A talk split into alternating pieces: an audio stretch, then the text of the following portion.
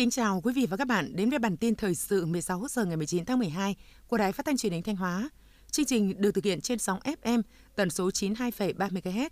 Sáng nay, làm việc với công ty trách nhiệm hữu hạn Toda Việt Nam đến nghiên cứu tìm hiểu cơ hội đầu tư tại tỉnh Thanh Hóa, Phó Chủ tịch Thường trực Ủy ban dân tỉnh Nguyễn Văn Thi khẳng định, với nhiều tiềm năng, lợi thế về vị trí địa lý, hạ tầng giao thông, nguồn lao động dồi dào cùng với những cơ chế chính sách ưu đãi, tỉnh Thanh Hóa đã và đang là điểm đến hấp dẫn của các nhà đầu tư trong và ngoài nước. Phó Chủ tịch Thường trực Ủy ban dân tỉnh đề nghị công ty trách nhiệm hữu hạn Toda Việt Nam nghiên cứu đầu tư các lĩnh vực tỉnh Thanh Hóa đang ưu tiên thu hút đầu tư là công nghiệp chế biến, chế tạo, công nghiệp năng lượng sạch, thân thiện với môi trường, nông nghiệp công nghệ cao, các dự án thương mại dịch vụ y tế, đầu tư kinh doanh hạ tầng khu công nghiệp, cụm công nghiệp, tỉnh Thanh Hóa đồng hành, tạo điều kiện thuận lợi nhất cho nhà đầu tư triển khai các dự án và hoạt động sản xuất kinh doanh. Sáng nay, 19 tháng 12, đồng chí Đỗ Minh Tuấn, Phó Bí thư tỉnh ủy, Chủ tịch Ủy ban nhân dân tỉnh đã kiểm tra tiến độ giải ngân vốn đầu tư công năm 2023 của các dự án thuộc chương trình phục hồi và phát triển kinh tế xã hội trên địa bàn tỉnh. Đoàn đã kiểm tra dự án kè chống sạt lở bờ tả, hữu sông Chu, khu vực cầu Vạn Hà, huyện Thiệu Hóa và đê tả sông Lèn, huyện Hà Trung, được khởi công xây dựng từ cuối tháng 11 năm 2023 với nguồn vốn được giao gần 250 tỷ đồng. Đến nay đã giải ngân 64,5 tỷ đồng, đạt 25,6% kế hoạch vốn. Dự kiến đến 31 tháng 1 năm 2024 sẽ giải ngân 90 tỷ đồng, đạt 36% kế hoạch và đạt 100% số vốn chủ đầu tư cam kết thực hiện. Chủ tịch Ủy ban nhân dân tỉnh Đỗ Minh Tuấn yêu cầu trước ngày 10 tháng 1 năm 2024, Ban quản lý dự án đầu tư xây dựng các công trình nông nghiệp và phát triển nông thôn Thanh Hóa phải bàn giao 100% khối lượng giải phóng mặt bằng cho nhà thầu thi công. Hiện nay trên địa bàn tỉnh có hai đơn vị sản xuất nông nghiệp hữu cơ được cấp giấy chứng nhận sản phẩm phù hợp tiêu chuẩn Việt Nam về nông nghiệp hữu cơ, gồm công ty trách nhiệm hữu hạn một thành viên dịch vụ thương mại nông nghiệp công nghệ cao Thiên Trường 36, huyện Đông Sơn, với sản phẩm rau ăn quả và nhóm họ dưa, trang trại hữu cơ Nguyễn Xuân, huyện Yên Định với sản phẩm bưởi diễn. Ngoài ra, có khoảng hơn 1.700 ha diện tích cây trồng sản xuất theo hướng hữu cơ và tiêu chuẩn hữu cơ, trong đó lúa 861 ha, chè 5 ha, rau 419 ha, cây ăn quả 243 ha, cây dược liệu 176 ha. Năm 2023, kinh tế huyện Hoàng Hóa tiếp tục tăng trưởng khá, quy mô xếp thứ tư toàn tỉnh, đứng sau thành phố Thanh Hóa, thị xã Bỉm Sơn và thị xã Nghi Sơn. Cơ cấu kinh tế chuyển dịch đúng hướng, thu nhập bình quân đầu người xếp thứ 5 toàn tỉnh. Tổng huy động vốn đầu tư phát triển trên địa bàn ước đạt 7.600 tỷ đồng, tăng 8,4% so với cùng kỳ. Đến hết năm 2023, huyện có thêm 2 xã được công nhận xã nông thôn mới nâng cao, một xã nông thôn mới kiểu mẫu, 26 thôn, 2 tổ dân phố đạt chuẩn kiểu mẫu. An ninh quốc phòng được giữ vững, văn hóa xã hội, giáo dục và đào tạo tiếp tục có nhiều chuyển biến tiến bộ. Trong 2 năm qua, Hội Liên hiệp Phụ nữ tỉnh Thanh Hóa đã thành lập 720 nhóm mẹ đỡ đầu, huy động sự tham gia của hội viên phụ nữ, cộng đồng cùng giúp nhau tăng hiệu quả hỗ trợ trẻ mồ côi. Theo đó, Hội Liên hiệp Phụ nữ tỉnh Thanh Hóa đã vận động kết nối các tổ chức doanh nghiệp, cá nhân nhận đỡ đầu với nguồn kinh phí nuôi dưỡng thường xuyên gần 13 tỷ đồng để hỗ trợ, chăm sóc, nuôi dưỡng hơn 1.700 trẻ mồ côi trên địa bàn tỉnh. Với mục tiêu tái cơ cấu ngành nông nghiệp, đặc biệt là chuyển đổi cơ cấu vật nuôi theo hướng nâng cao năng suất, chất lượng, giá trị kinh tế, thời gian qua, tỉnh Thanh Hóa đã tập trung khai thác tiềm năng, lợi thế về đất đai, lao động và huy động tối đa các nguồn lực đầu tư cho chăn nuôi. Nhờ đó, tính đến tháng 12 năm 2023, tổng đàn gia súc gia cầm của tỉnh thuộc nhóm các tỉnh dẫn đầu cả nước với 25,3 triệu con gia cầm, 1,3 triệu con lợn, 455.000 con trâu bò, được phát triển ở 1.080 trang trại và gần 740.000 hộ dân. Ngoài ra, toàn tỉnh còn thu hút được 72 doanh nghiệp hoạt động trong lĩnh vực chăn nuôi quy mô lớn, với nhiều đơn vị có vốn đầu tư nước ngoài. Nhờ đó, hình thành được 269 chuỗi liên kết trong sản xuất và tiêu dùng sản phẩm chăn nuôi an toàn. Hội nghị toàn quốc về phát triển các ngành công nghiệp văn hóa Việt Nam sẽ diễn ra vào ngày 24 tháng 12 tại trụ sở chính phủ, kết hợp trực tuyến tới điểm cầu các địa phương. Thủ tướng Phạm Minh Chính sẽ chủ trì hội nghị. Dự kiến 7 bộ ngành và 63 tỉnh thành đều có các bài tham luận liên quan đến nội dung quản lý, cùng 15 tham luận của các chuyên gia doanh nghiệp, đơn vị trong nước và quốc tế. Bên cạnh đó, ba trung tâm thực hiện công nghiệp văn hóa của cả nước là Hà Nội, Thành phố Hồ Chí Minh, Đà Nẵng sẽ có những báo cáo chuyên đề về kết quả thực hiện, những chuyển biến trong quá trình triển khai và thực hiện công nghiệp văn hóa trên địa bàn. Tiếp theo là một số thông tin trong nước.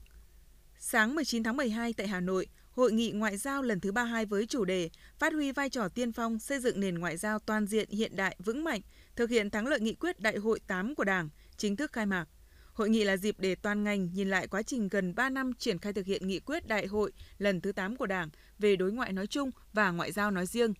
Trên cơ sở đó, đề xuất các phương hướng, biện pháp để thực hiện hiệu quả các nhiệm vụ trọng tâm trong những năm tới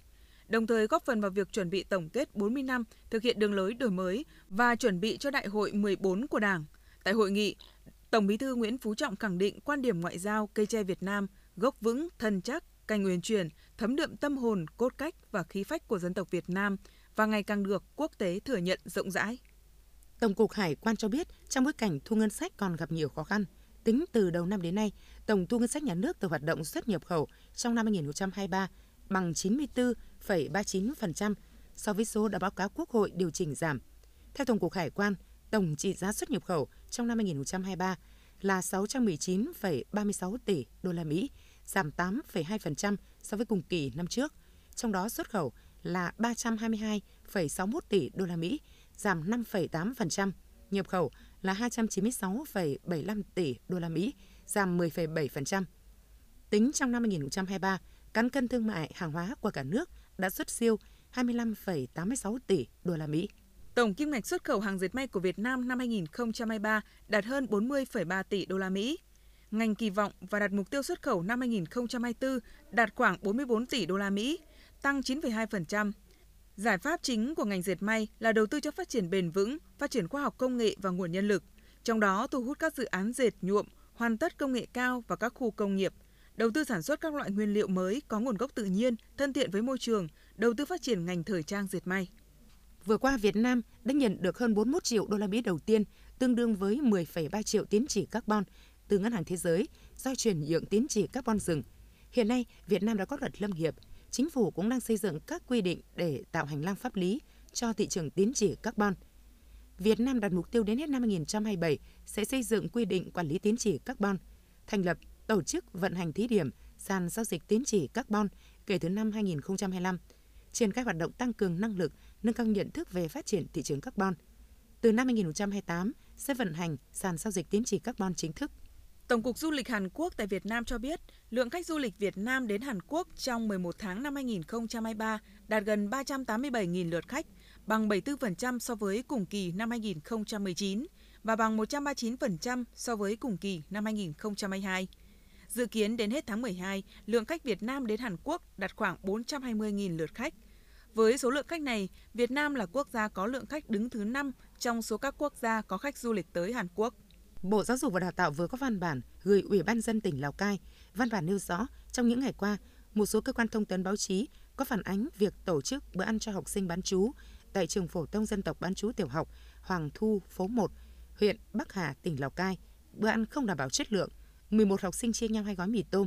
Theo đó, Bộ Giáo dục Đào tạo đề nghị Ủy ban dân tỉnh Lào Cai tăng cường quản lý, thực hiện đầy đủ chính sách về giáo dục dân tộc, đặc biệt quan tâm chính sách đối với học sinh trường phổ thông dân tộc nội trú, trường phổ thông dân tộc bán trú và trường phổ thông ở xã thôn có điều kiện kinh tế xã hội đặc biệt khó khăn. Với khẩu hiệu hành động, sinh viên Việt Nam vững bản sắc, giàu khát vọng, kiến tạo tương lai, dựng xây đất nước, tại Đại hội đại biểu toàn quốc Hội sinh viên Việt Nam khóa 11 sáng nay, Ban chấp hành Trung ương Hội sinh viên Việt Nam khóa 10 đã xây dựng mục tiêu 70% sinh viên được tiếp cận các hoạt động nâng cao năng lực nghiên cứu khoa học,